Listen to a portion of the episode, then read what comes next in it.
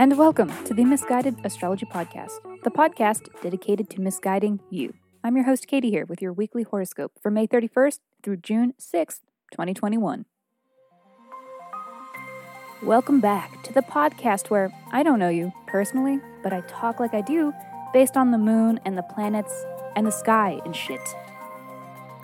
Thanks again to everyone who has shared this podcast and to those who have reviewed us on iTunes.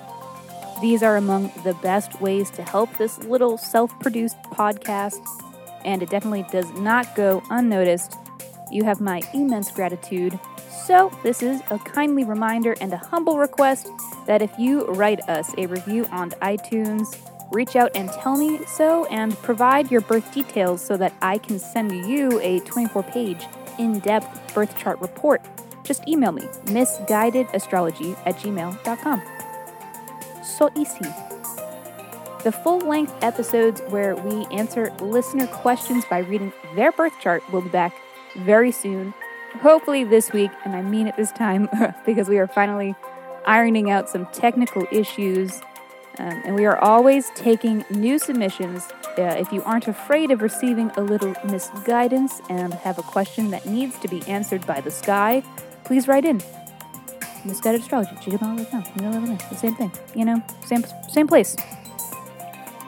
And then moving along to the astro for this week. Uh, the official forecast is that it looks way better than last week, which was a crapshoot. Um, so we all survived. Congratulations Let's not waste any more time. I'm going to tell you all about it. This is your weekly horoscope.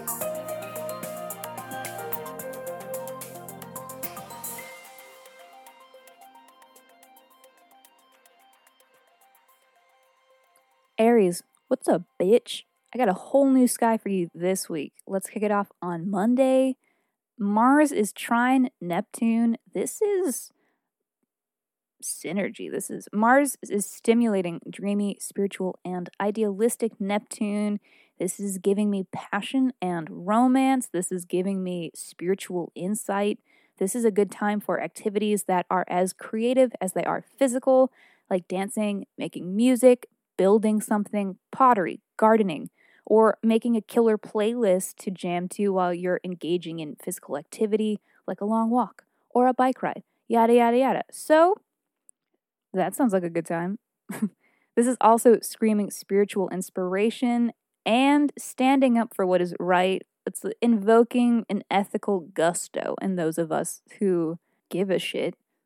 And for you, my dear Aries, it does look like you want to fight for what is right. You have the moon in the 11th house. This is very idealistic as well and very concerned with the greater good and making things better for everyone around you. So fight the good fight on Monday. You are feeling empowered to do so. It looks good.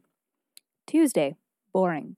But Wednesday, Venus enters Cancer, uh, where it will be for a little less than the next month. This will be a time where we may all, in a more natural way, find ourselves nurturing ourselves and nurturing ourselves by nurturing others. Um, so we want to care for for everyone. Caring for others is caring for us because we're all one and all that other corny shit. So it's good. Care for the people you care for. It'll make you happy. Venus and Cancer. It's a great time to just love. Aw. Thursday. This is great fun. We have a Sun trine Saturn and Venus trine Jupiter. So this is jam packed with good juju bullshit. Sun trine Saturn is very much planning for the future or a time when long term plans may reveal themselves. And Venus trine Jupiter is very positive. It's totally leisure time, awesome, taking it easy, or indulging, indulging in romance, or in love, in fun, in art. And Jupiter wants us to really go hard in the paint in the name of your own damn interests and good time. Uh, when two benefics are butt fucking each other, it is always a party. So this transit is good luck and good fun and great for romance. For you, especially Aries, this will be a day where the mental landscape is looking good. Your alone time feels good and is productive. You are not uh, feeling lonely, dwelling in your mind, though some alone time would be good and beneficial for you on Wednesday. Uh, the prospects are just feeling less bleak. You are able to take care of yourself and you're feeling on top of shit. Who doesn't love that? Friday, boring again. But Saturday, yikes, just maybe stay inside. We have Mercury square Neptune for the second time, and this is another situation where don't jump to conclusions and make decisions before you have all the information. Uh, Neptune really wants us to believe we have a clear idea of what's going on, but it's an illusion, so don't do it. And we have Mars opposite Pluto. This is aggressive. This is sensitivities, like people having hurt feelings. Um, this is arguments and drama. For you, don't be the instigator. and I'm only saying that because you have Moon in the first house, which it doesn't necessarily mean that you will be the one kicking it all off, but just be careful. Have a have some idea that maybe your emotions are a little volatile on Saturday, and the same goes for those around you. So a little bit of patience, a little bit of pulling from Venus and Cancer, maybe. And then Sunday just looks good to relax and have fun. And spend a little money if you got it. Buy something cute if you want to. And don't if you don't. I don't know. I don't care. But have fun.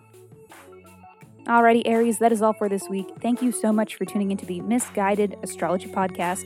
I'll see you next Monday.